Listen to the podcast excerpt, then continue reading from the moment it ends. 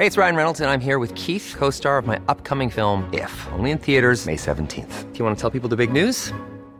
All right, I'll do it. Sign up now and you'll get unlimited for $15 a month in six months of Paramount Plus Essential Plan on us. Mintmobile.com slash switch. Upfront payment of $45 equivalent to $15 per month. Unlimited over 40 gigabytes per month. Face lower speeds. Videos at 480p. Active Mint customers by 531.24 get six months of Paramount Plus Essential Plan. Auto renews after six months. Offer ends May 31st, 2024. Separate Paramount Plus registration required. Terms and conditions apply if rated PG. Hey, it's Paige DeSorbo from Giggly Squad. High quality fashion without the price tag. Say hello to Quince.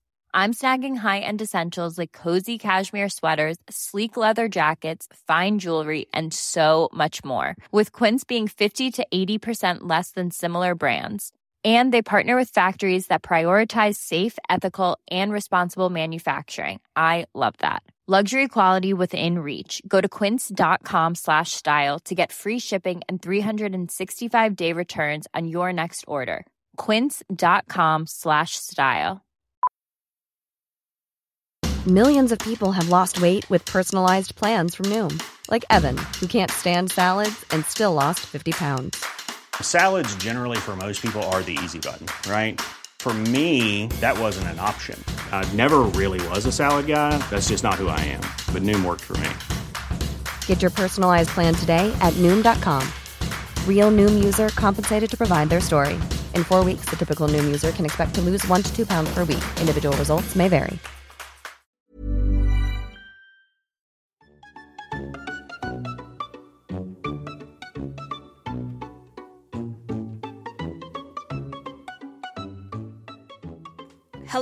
And welcome to the Randomly Generated History Club, where three non historians pick a year at random and try to learn things about it. I'm Anna, and I'm here with my two friends, Will and Ant. Hello. Hi. This week, we are in the year 1881, which Mm-hmm. is an incredible relief after last week's episode of 910 BCE. That was a travesty. It was, you know, I am proud of what we came up with. I just th- there's nothing we can do if we come to anywhere close to that number again yeah. because we've literally done all the history that existed then. People really should have written more things down in anticipation of future podcasts. I'm disappointed Yeah, in people. I then. agree. I agree. and got them on Wikipedia straight away. Yeah, I mean, Wikipedia definitely existed in the 10th, 9th, 10th century BC. That's right. Um, great. So today, 1881, easy peasy, lemon squeezy, Oh, yeah. history just falling out of every hole. Uh, sorry, there has to have been a better way to say that. all the history holes. Um, moving on. Do you both have your three word summaries? I do. Yes. Will, you want to go first? Yes, absolutely. Cowboy lawman gunfight. Good. This is about the Congress of Vienna.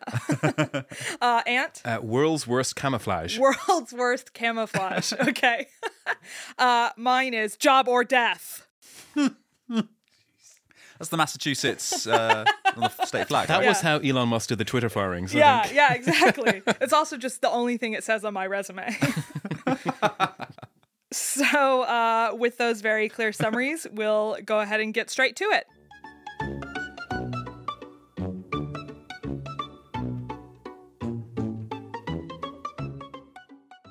All right. I today am talking about the assassination of President James A. Garfield. yes. And I had By lasagna? yes, good. Check. One uh, Garfield joke out of the way. I had kind of resisted this because Garfield is one of the presidents in the era of forgettable presidents, I believe, which is like an actual thing that we call American history. Um, but it turns out that this is a fascinating story, so I, I'm really glad that I looked into it.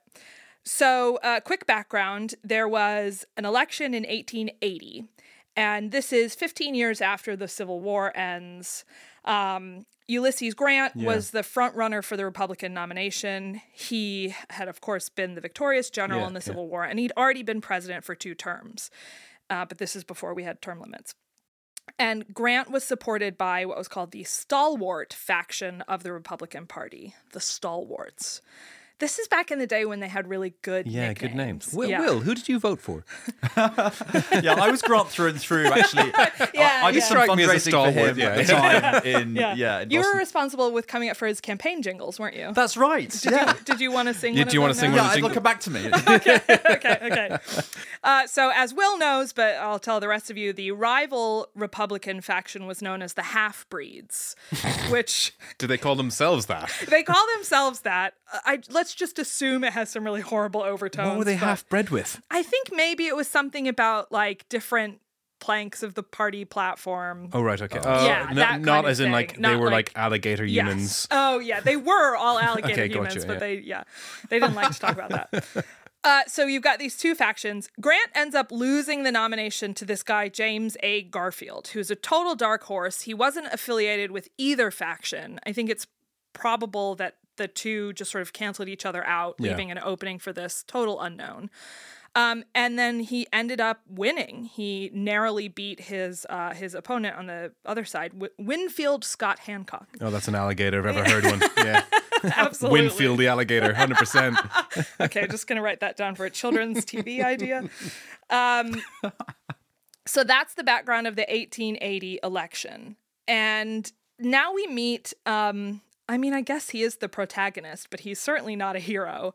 Uh, his name is Charles Guiteau.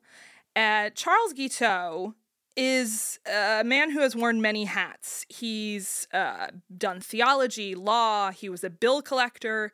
He spent time in the Oneida community, which is this failed utopian community that I will absolutely talk about on a future episode. Incredible. yeah, it's it is it's it's bonkers. Guiteau supported Grant for president, and he wrote this whole big speech called Grant Against Hancock, explaining why he thought Grant should win. But then when Garfield got the Republican nomination instead, Guiteau basically just does like a find and replace and puts in Guiteau for Grant throughout the whole thing and doesn't change the facts. So it's like, Garfield won the Civil War for us. He should be president. It's like, no, mate, you that's he did something totally different. uh, so okay, strike one for Guiteau. He never even delivers the speech in public, but he gets hundreds of copies of it printed, and incidentally, does not pay the bill for the printing. Funny for a bill collector. Yeah, yeah, he's you'll, you'll see he's uh he doesn't always follow through on his um ideas, but he he distributes these and he believes that this speech is responsible for Garfield's eventual victory. Because of this, he demands to be made a consul, like you know an ambassador, Yeah, yeah. With a preference for Vienna, but also saying that he would settle for Paris. Okay. You know, so totally reasonable. I get that. And the Republican Party establishment is like, sorry, who are you?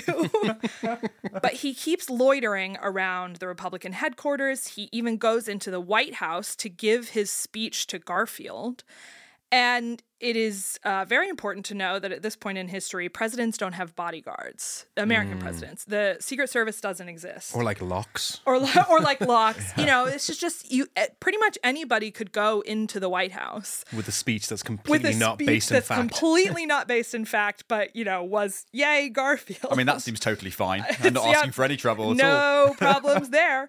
Um, i- Lincoln, I guess, had some bodyguards during the Civil War, um, but they're that's, And their conclusion from that whole thing was, that they was- didn't need them yeah, anymore. I, I mean, I guess bodyguards didn't really work for Lincoln.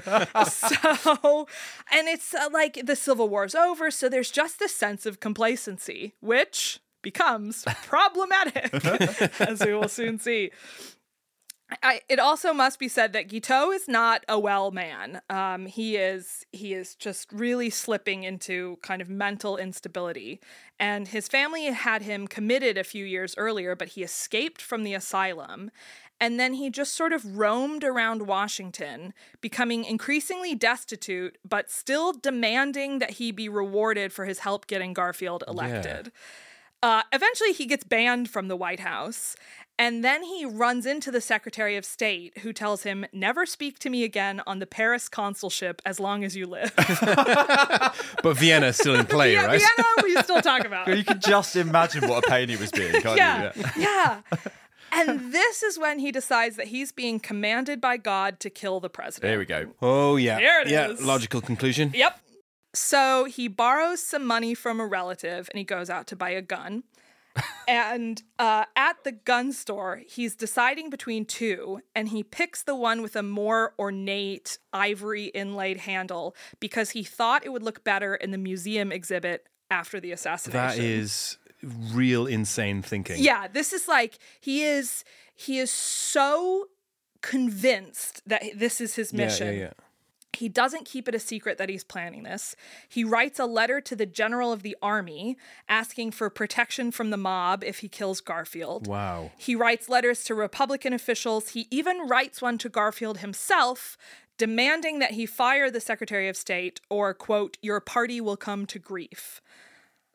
He goes to the DC jail and asks for a tour of this facility because he wants to see where he'll be incarcerated.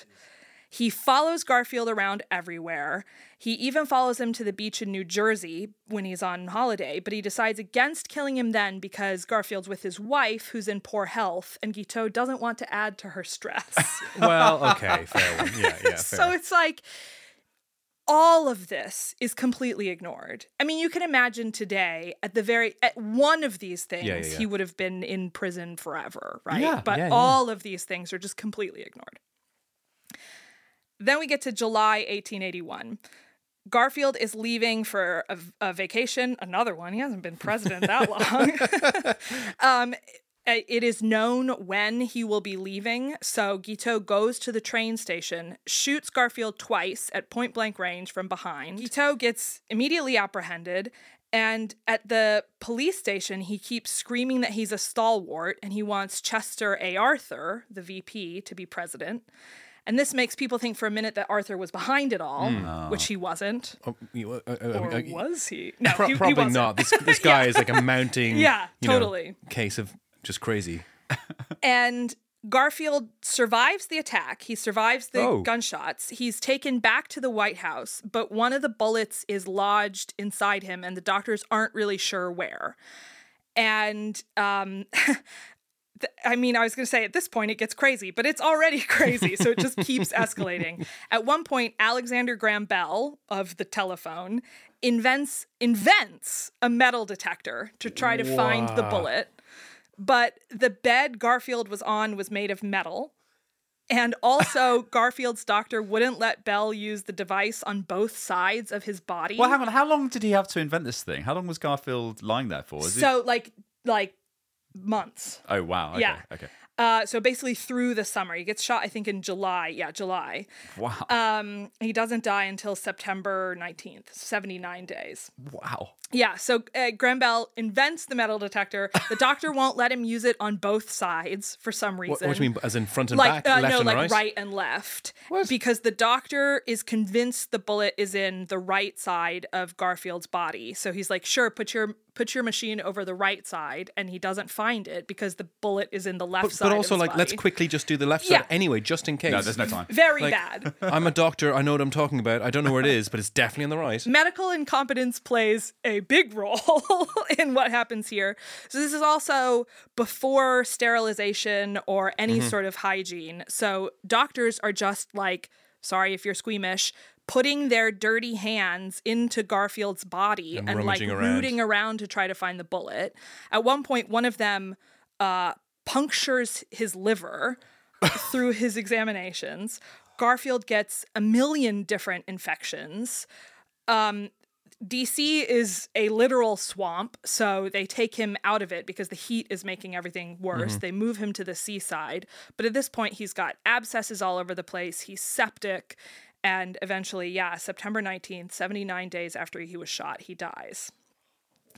Yeah, awful. so so awful. And the thing is, So like, awful. had they not poked around inside him, he, he may have been fine. Exactly. And there's like there's a consensus today that I mean, if this had happened now, he would have gone into surgery and Yeah, been of fine, right? They The would have used the metal detector on both sides. They would have, yeah, they would, or they could have put him through a metal detector, yeah, you know, um, and he would have been fine. But you know, this is the 1880s, so sorry, Garfield. Um, but back to Guiteau, he goes on trial in November 81, and it's one of the first cases in US history where insanity is considered as a plea. But Guiteau does not help his case because he says he was legally insane when he did the shooting because it was God's will and God was in control of his brain. But he is not medically insane. And his defense lawyers are like, please stop saying that. You're going to die. Um, here are some other things he does during his trial. He insults his defense team constantly. He gives his testimony in the form of epic poems. I actually quite like that. I That's do quite- like that as cool. well. I think that's fun. You know, if you're a jury, you're the judge, you heard so many different things, Yeah. and this guy comes in with like all his stanzas. He it's sounds amazing. so exhausting. Just so exhausting. He's very Everything extra. he does. Yeah. yeah. Um, he asks for legal advice from spectators in the audience by passing them notes, which is frowned upon as a as a defense strategy. He dictates an autobiography to a newspaper and ends it with a personal ad for a nice Christian lady under 30. I have to say, he's a very charismatic assassin, isn't he? He is he's got yeah, Did did someone apply? Did he find a wife? Unfortunately, no. I, I will assume that many women applied because what else are you going to do? It's the 80s. If you're a woman that's listening to this podcast, which is probably unlikely, uh, please write in and let us know if you'd be willing to Yeah. uh, date would-be assassin, uh, actual assassin. Yeah. yeah. I mean, he's an influencer, so you could be famous. Bear in mind, this guy speaks in verse. he does. he Yeah, does. He's, he's, Oh, he's very creative. That, he's, that Tinder profile would be uh, instant left. and then finally, and this is the one thing that I can actually kind of get behind, he says, The doctors killed Garfield. I just shot him.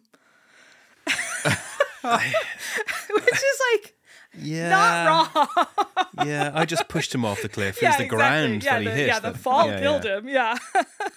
um. So that is the story of Charles Guiteau and James Garfield assassination.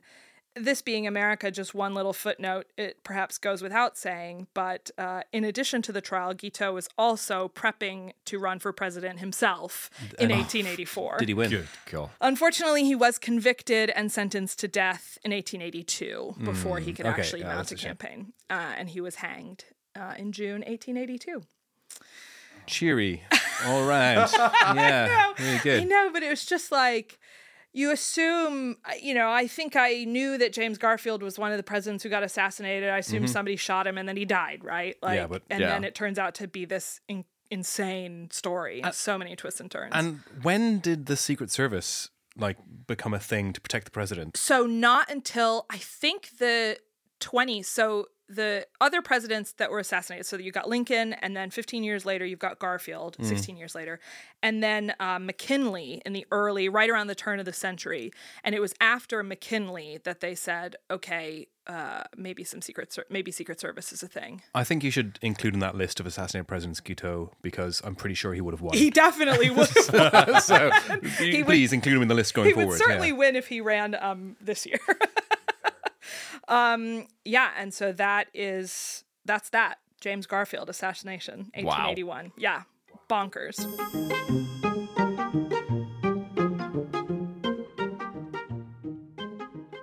Okay, this week I'm going to talk about the gunfight at the OK Corral. Wow. Good. And this was the shootout in the Old West between some cowboys and sheriffs. Uh, and it's the one that's probably become the most famous of all the shootouts uh, in the history of the American Old West and had some films made about it and that kind of thing. So, first of all, to clear up a couple of things, here's a question for you both. Okay. Okay. Do you think that A, the gunfight took place at the OK Corral, or B, the gunfight took place somewhere else because all of history and everyone is dumb and misrecords things? I think it was actually called the Good Corral, but after the shooting, the ratings went down. Went down. and it's Ah. just okay. Yeah, it was it's the like amazing three star. yeah. corral. Yeah. I think C, uh, it wasn't a gunfight, it was a water balloon fight. Uh, yeah. You're both wrong. It was B. it was B. Oh, dang it. That's right. So because um, because everyone is is so dumb. So despite the name we all know it by today, of course the gunfight didn't take place uh, within or even next to the OK Corral, which was a horse livery, like horse corralling. So there place, by the was an okay corral. There was an okay corral. It was a horse livery place Yeah. and a place where you corral horses. I don't Sure. know, is that a thing? And uh, I mean, yes, that's what a corral is. okay, great. Okay. And I, I'm still not super clear what a corral is actually. I, so, so to be clear, I'm imagining fences with horses inside Yeah. that So area. a horse horse field. Yeah, it's just a pen. It's like Okay. a, a corral as a noun. is Gunfight just- at the horse paddock. field is yeah, yeah, gunfight at the horse Saddle field. maker and Horsefield. I Okay, think we can cool. more- So it actually happened in a narrow lot on the side of CS Fly's photography studio, about six doors west of uh, of the rear entrance of the place. So it should obviously be called um, the Gun- shootout just outside Gunfight at. CS Flies a- Photography alleyway studio. Photography, yeah. so, so the background to this whole thing is that this was a period of general, re- really rapid expansion in the West uh, and, the, and the US, and there was loads of economic opportunity. So people were striking gold and silver, and there were settlers moving out. yes, go on. Sorry, you just never hear about people striking silver. Well, you will hear more in this story. okay, good. I'm silver was silver was the big thing it there. was struck all over the place. It was. Yeah. It was. and um, all of this was happening far more quickly than the state, which is to say, the central US government could really govern or a- any of it. Yeah. And so, as a result, of course, uh, was this lawlessness that took uh, took hold and isolated towns all over the place where there'd be no law enforcement presence at all for a long periods of time. Yeah. And uh, and then, of course, that time period became known as the Wild West. Yeah. Because you had these roaming gangs of people uh, making use of that freedom. Yeah, aptly named. Very aptly named. Have you have you sorry, have you already said where this was? yes, this is in the so this is in an area where silver was the thing that they struck rather than gold. So this was in Tombstone, Arizona. Ooh, cool.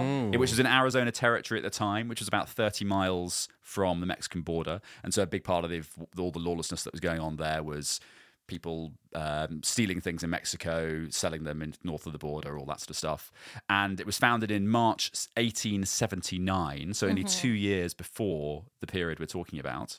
And uh, like many of these like mining boom towns, it grew really, really rapidly. So that by late 1881, the population was more than 7,000, which made it the biggest, largest boom town in Amer- the American Southwest at the time. But okay, hilariously and also appallingly, uh, can you guess who is excluded from that population number of 7,000? The Native Americans. Uh, absolutely, they're excluded. Anyone else? Probably women. Yep, agreed. Okay, Anyone else? non-white people in general. Yeah, correct. And and then another category. Catholics, probably. uh, non-landowners. Um, no, so so the the people without mustaches. people who are excluded are all the people you've just said, basically. Mustaches included if they're American Okay. men, but but Chinese, Mexicans, women, and children were Yep. all excluded from Well, the official sure. population count because that's yeah, it's just yeah, the kind of makes sense. place it Wild was. West. Yeah. Catholics good though. So, like, okay, we got to plan something. We got to put a new bus route in. How many do we need it for? I don't know. Either seven thousand or fifty-five million, depending on the Depending demographics. on who's going to we don't ride the count them. Just grim. And um, so by the time of the shootout, which was in the in autumn 1881, there this place had just grown incredibly rapidly because of all the wealth that had come from striking silver, which was a thing. Woohoo, second place. I'm just glad I didn't strike bronze. So there was. Hey, I'm Ryan Reynolds. Recently, I asked Mint Mobile's legal team if big wireless companies are allowed to raise prices due to inflation. They said yes. And then when I asked if raising prices technically violates those onerous two year contracts, they said, What the f are you talking about, you insane Hollywood ass? F- So to recap, we're cutting the price of Mint Unlimited from $30 a month to just $15 a month. Give it a try at mintmobile.com slash switch. $45 upfront for three months plus taxes and fees. Promo rate for new customers for limited time. Unlimited more than 40 gigabytes per month. Slows. Full terms at mintmobile.com. Hiring for your small business? If you're not looking for professionals on LinkedIn, you're looking in the wrong place. That's like looking for your car keys in a fish tank. LinkedIn helps you hire professionals you can't find anywhere else, even those who aren't actively searching for a new job but might be open to the perfect role. In a given month, over 70% of LinkedIn users don't even visit other leading job sites. So start looking in the right place. With LinkedIn, you can hire professionals like a professional. Post your free job on linkedin.com slash people today. in this town, a bowling alley, four churches, an ice house, don't know what that is, a school, an opera house, two banks, three newspapers, an ice cream parlor, 110 saloons, Jesus. 14 gambling halls, and numerous brothels. 110 saloons for 7,000 people. Asterisk. Th- that's a lot. That ratio is high. Yeah, that's like London pub ratio. But it actually sounds really fun. It's, yeah, super fun. Ice cream parlor, Ice ice house. house. yeah. Opera. Uh, skip that. That's where the women can go. There must have been a really symbiotic, like, sort of relationship between the ice house and the ice cream parlor. really, Yeah, you know? either that or just like mortal enemies. yeah, true. there should be no flavor in it. It should be pure, unadulterated water. So the shootout took place. The shootout itself took place between some lawmen in the area of Tombstone and some outlaws. And can you guess the highly original name for the outlaws? It- I'm lying, by the way. It's not original. Is it the Outlaws? It's it's only very slightly more original. the bad boys of Tombstone. It is the Cowboys. Oh, oh, oh, okay. okay, I, I was okay. going to go with like naughty kids or something Yeah. next. Yeah. Yeah, that also would be pretty great. The cowboys. And the reason How do they distinguish them from like the legitimate cowboys that were just, you Yeah. know, corralling cows? Or Like- horses? or horses. Yeah. Well, I then they'd be horse boys, wouldn't boys. Horse, horse boys. Sorry. Horse boys. Horse boys. the, the horse boys were going to participate, but they were all over at the ice house. yeah, yeah, yeah. And the reason for the shootout was that there was a long running feud between these cowboys, who included Billy Claiborne and the two brothers Ike and Billy Clanton, and then the two McLaury brothers. So that was the gang on one side, who those are the Mm-hmm. outlaws, uh, the cowboys. And on the other side was the local gang of lawmen, uh, who included uh, people called Virgil Earp, Oh, who was yeah. the chief lawman in the town, and then he had two younger brothers, Morgan and Wyatt Earp, and then a temporary policeman called Doc Holliday. It's, it's just so good. It's, Have, it's great names. uh, sidebar, I know I bring up a movie every time, but have you guys seen Tombstone? No. Oh, we have to watch it. It's like Val Kilmer is Doc Holliday. Oh, I think I have the seen Earps, it. Yeah, yeah. I'm your Huckleberry. Anyway, it's great. Okay, we've definitely got to watch that. So, so erroneously, though, it turns out that they in the Hollywood version of it, the, the main characters kind of swapped. So Virgil Earp was actually the main guy in Main charge, dude. and Okay. Morgan's kind of been put in, in place for in history, but not that that matters too much. So I won't go into every last thing these cowboys did because they did so much to bring the law down on them. But basically, it included multiple murders, stagecoach robberies, holdups, and just a complete tour of all the Old West classics, Yeah. Yeah. classic crimes. Classic crimes.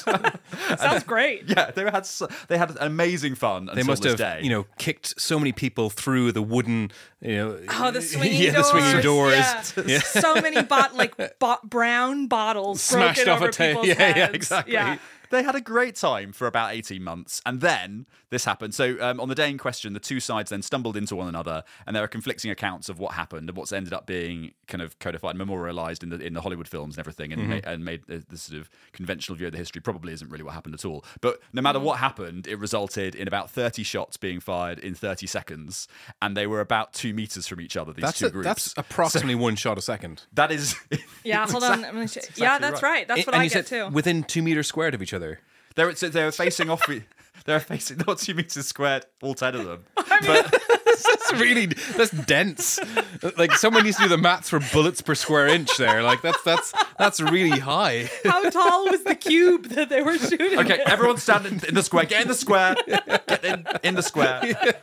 Three, two, one, five. So the uh, so the result was unsurprisingly at that close range, a bunch of people were killed and wounded. So the Yes. McLaury brothers were both killed, and uh, as was Billy Clanton on the baddie side, and then on the Lawman side, they were all, there were a whole bunch of people wounded from them, but no one was killed, and it was just this wild, intense, crazy close-up Billy, fight. Billy Clanton was Billy the Kid. No. Yes? No. Sorry. No, the thing is, at this point in America, everyone is named Billy. Oh, fine. So there's like, or Wyatt. yeah, it's true. It's one or the other. Yeah, I- just just another Billy. Okay, just another Billy. Yeah. And Billy then- the adult, probably. yes. And as a result of all of this, uh, the feud didn't actually end there. So uh, in, on December the 28th of that year, 1881, Virgil was then ambushed and maimed in another murder attempt by the Cowboys as they sought retribution. And then they went back and killed Morgan the next year. So it just went on and on and on yeah. with all this crazy feudness. Uh, so there you have it, the gunfight at the OK Corral. That's Wow. great. That- That's really good. Insane. I, I like don't watch a lot of western, you know, old soul. J- J- uh, what's his name? John Wayne westerns Yeah, and yeah, stuff. yeah. But I I'm not kidding. We will watch Tombstone. Okay. And listeners, if you haven't seen it, watch it. It's great. Very 90s. Very 90s. as in, Very like- 90s, 1990s, not 1890s. So they're all wearing like shell suits and yeah, they've all got like yeah, puka shells, puka shells, necklaces, and uh, frosted and tips. frosted tips, yeah. it's very weird when they take off their cowboy hats and they have frosted tips underneath, but it was historically accurate. oh, they come into a bar and they shout out "What's up" at each other. so you've seen it. yeah, I've seen it. I've seen it. I've seen it. cool.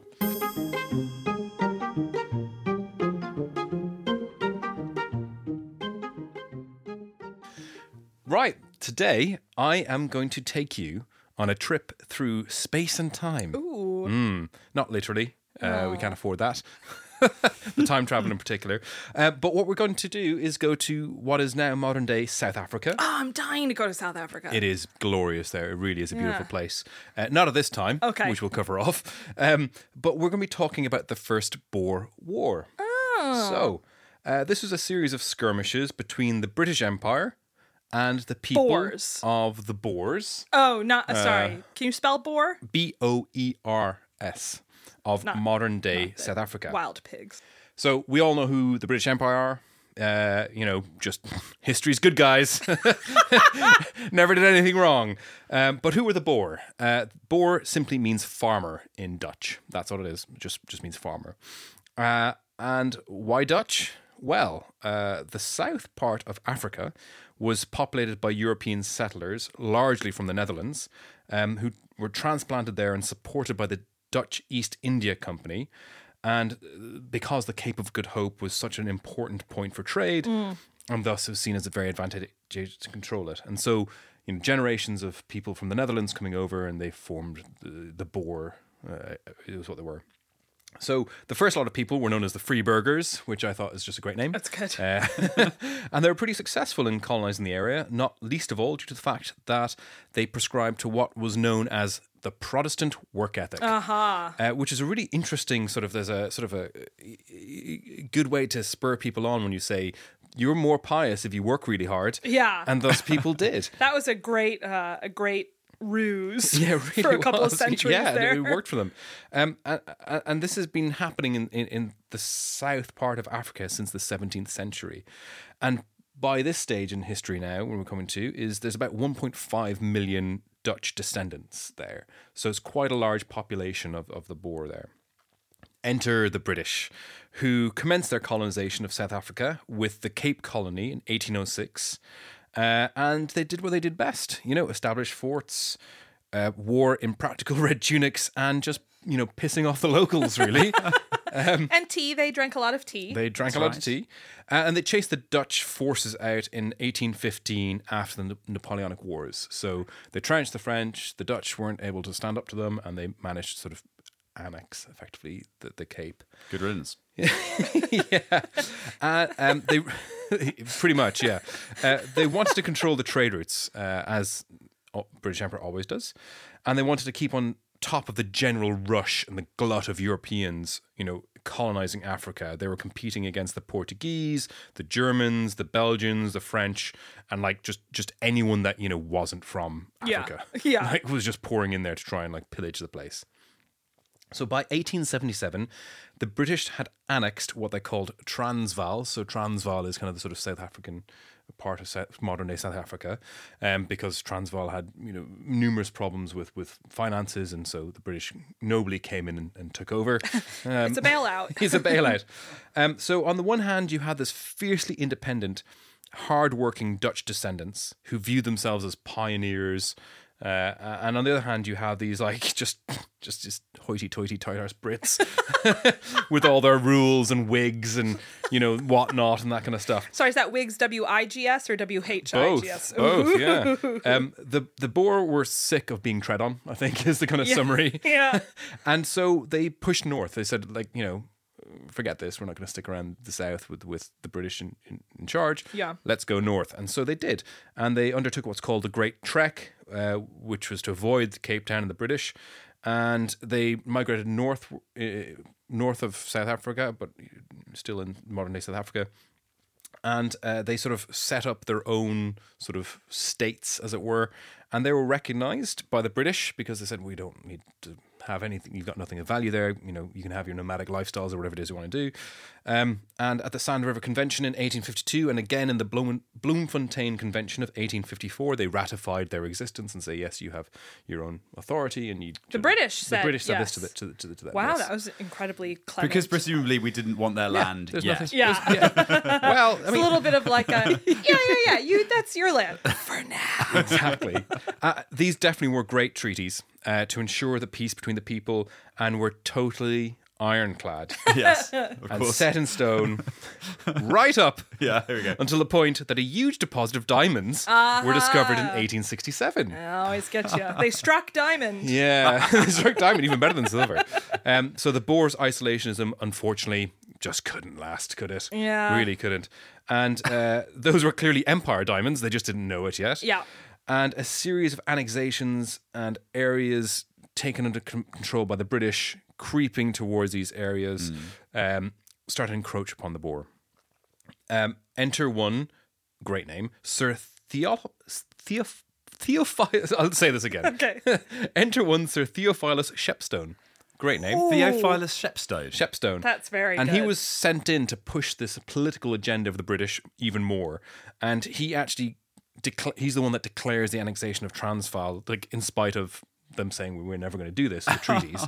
um, and this is definitely not like with the consent of most of the Transvaal Boer. And also, like, at no point so far have we mentioned any of the native peoples whatsoever. Oh, no, yeah. no, oh, oh, no, no, no. Like these, basically, they're not is- at all yeah, okay. featuring. Like it's, it's, it's just, just two European people just happen to be trampling upon. But the Dutch, the Dutch were like there for like two generations Yes, or something. yeah, To be And- fair on them, but like, but and not so for hundreds of years. Th- there, there is stuff that goes on that during the war. For example, the British persecuted the, the, the you know the native Africans for helping the Boer, and the Boer would often trade with and get support from them. so like there was there was some symbiosis and some like embedding in cultures and stuff. Um, but anyway, the Transvaal Board didn't want this. The People's Council, which was effectively, as far as I can tell, like a puppet of the British Empire, What um, with a name like the People's Council? uh, they did, they put out a, a writ saying, uh, even though you hate this, please don't commit acts of violence, as this could create a negative image of the Transvaal in Britain, which you know we must avoid. um, you know, it's real peace in our time stuff. I think, to be honest. Um, enter now the total baddie of our story. So prepare your booze, uh, Major General Sir George Pomeroy Colley. nice. Ooh. Yeah, yeah, exactly. Uh, so he, you know, today, even in a movie, he would be played by some scrawny, untrustworthy-looking dude with a tiny Like a mustache. curly mustache, Yeah, yeah, yeah. yeah, yeah. just absolutely, just not the guy you'd want to want to talk to or trust at a party. Um, he, in, in a movie today, he would be played by Will. yeah, uh, he was the governor in placed in Transvaal when the Boers revolted on the 11th of November, uh, and this was caused when a Boer named Pete. Mm, the second name is begins with a B. Okay, so Pete Pete, B. Pete B. I don't think I can pronounce that. He, but he refused to pay an illegally inflated tax, and so the government officials seized his wagon and then put it up for auction. Uh, but at that auction, a hundred armed Boer came along, disrupted proceedings. They assaulted the officials and reclaimed the wagon. Uh, government troops were brought in to sort of quell this, you know, uh, act of aggression, and they, they fought back. Fought back, and this meant that the first Boer War was off to the races with All shots fired. Wagon. Yeah, over a, a, a wagon, and also, you know, just you know, All the systematic. other stuff. yeah, yeah, But exactly mostly over a wagon. yeah, systematic oppression. Um, now, when we say war, the First Boer War is really a kind of a series of smaller skirmishes over 10 weeks. Um, so it's not massive amounts of casualties. There are some. Um, we're going to go into more detail with that, but not like full scale. Like the Second Boer War was, Yeah. was even more aggressive. Okay. Um, the Boer didn't have an army, though, which is like kind of the thing you need for a war, really. Usually, it's encouraged. But what, what they did have was a series of local militias.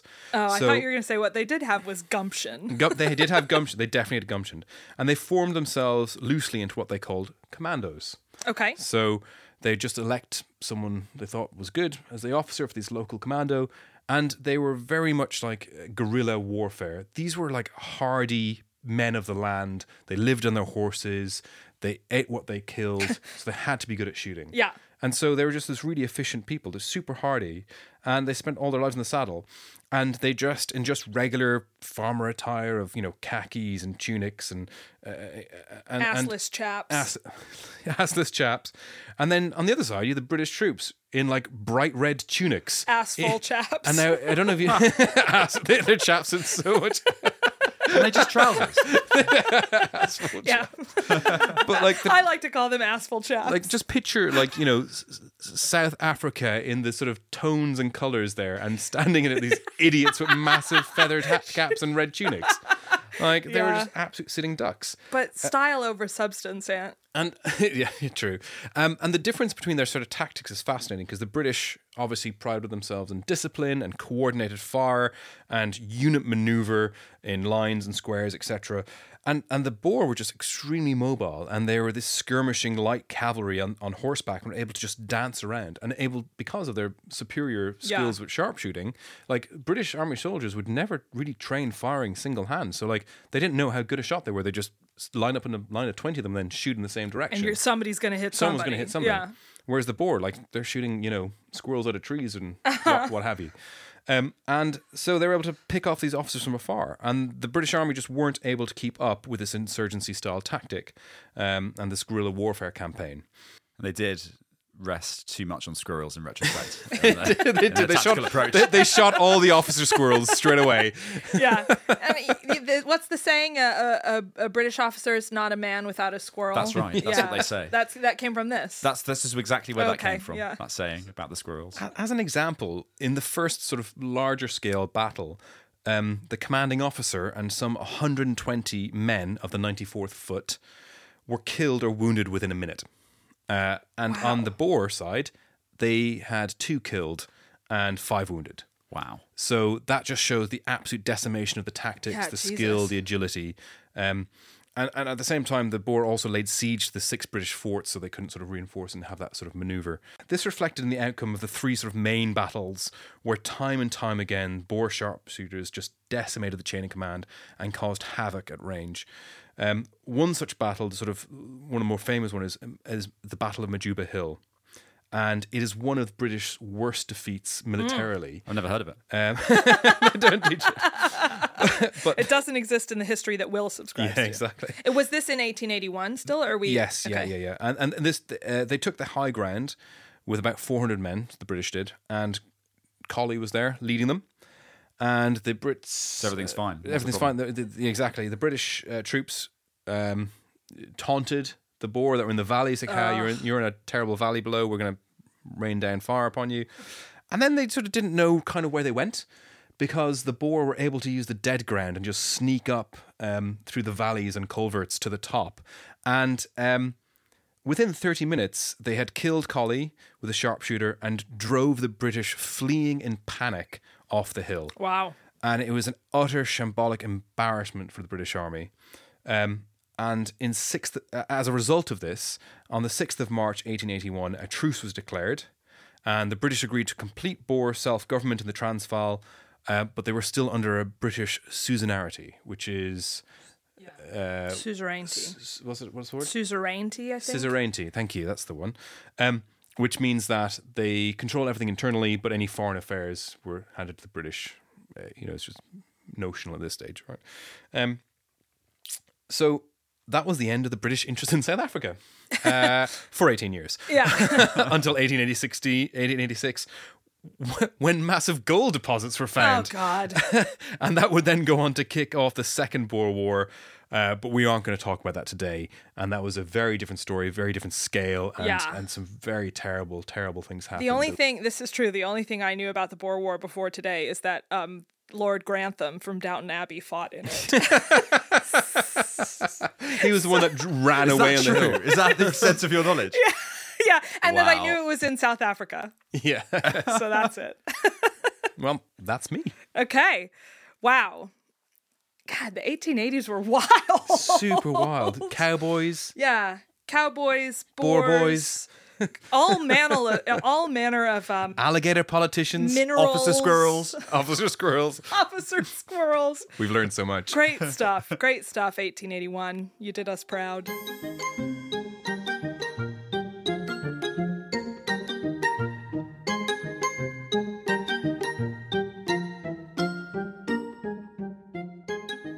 Thanks for joining us. That's everything you'd ever need to know about the year 1881. That's it. That's Uh, it.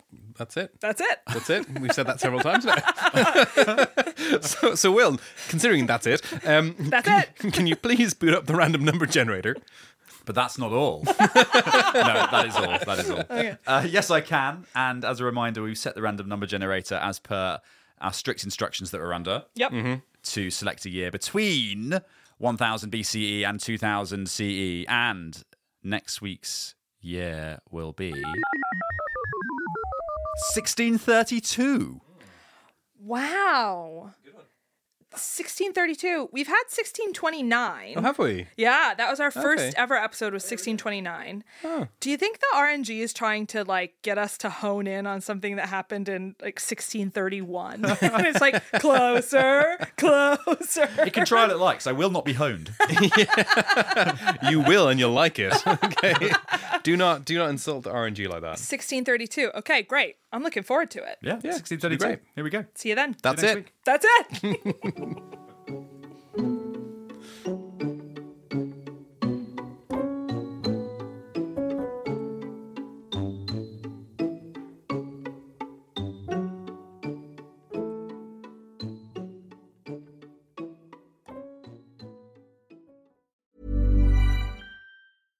Hey, it's Paige DeSorbo from Giggly Squad. High quality fashion without the price tag. Say hello to Quince. I'm snagging high-end essentials like cozy cashmere sweaters, sleek leather jackets, fine jewelry, and so much more. With Quince being 50 to 80% less than similar brands. And they partner with factories that prioritize safe, ethical, and responsible manufacturing. I love that. Luxury quality within reach. Go to quince.com slash style to get free shipping and 365 day returns on your next order. Quince.com slash style.